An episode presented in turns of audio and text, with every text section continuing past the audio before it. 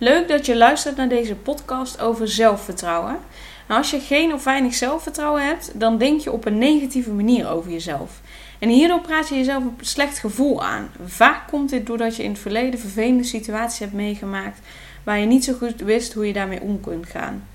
Zelfs in situaties waar jij nu uh, dingen goed doet en succes behaalt en je kwaliteiten laat zien, denk je nog negatief over jezelf. Op een gegeven moment komen de negatieve gedachten steeds vaker en zelfs automatisch in je hoofd. Je lijkt er dan ook geen controle meer over te hebben. Ze, ze lijken je te hersenspoelen en laten je ook nog eens negatief over jezelf denken en over jezelf voelen.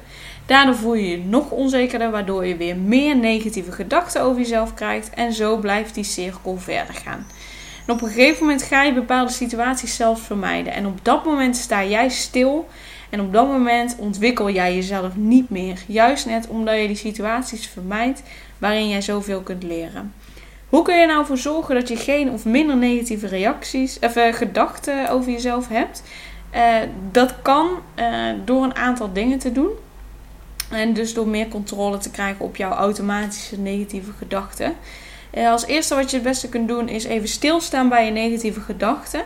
Uh, en doe dat minimaal twee weken en schrijf je gedachten op. Wat denk je voor en tijdens die situatie uh, die er is gebeurd waar je niet blij mee bent? En wat zeg je in zo'n situatie over en wat zeg je tegen jezelf? En wat zeg je over en tegen jezelf na die situatie? En kijk dan, als jij die uh, negatieve gedachten hebt opgeschreven, kijk daar van een afstand naar. Nu je ze hebt opgeschreven, kun je ook beter daarnaar kijken en ze beter analyseren. En misschien zie je dan al hoe onredelijk en vervelend die gedachten zijn. En misschien kun je daar zelfs wel om lachen. Dus het kan je wat, uh, wat meer de boel laten relativeren en uh, al wat meer inzicht geven. Je kunt ook met iemand die je vertrouwt praten over je gedachten.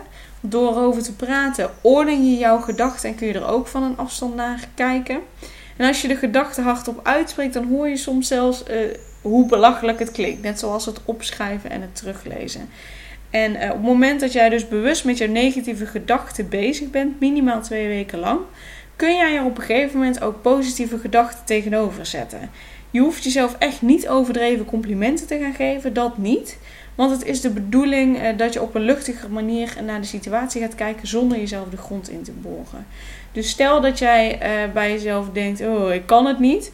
Uh, denk dan: Ik kan het wel. Iets heel simpels. Ik kan het wel. Of ik vind zeker een manier om de situatie op te lossen. Of als je ook toch wel kwaliteiten van jezelf kunt inzien eh, bedenk dan welke kwaliteiten jij in kunt zetten. En eh, zeg dan dat je door jouw nieuwsgierigheid de situatie kunt onderzoeken en het op die manier kunt omdraaien. Dus op die manier kun je er ook naar kijken. Dus hou het vooral ook simpel en hou het luchtig. dit was het voor deze podcast. Mocht je nog vragen hierover hebben, stel ze gerust. En voor nu wens ik jou een fijne dag of misschien zelfs wel een fijne avond.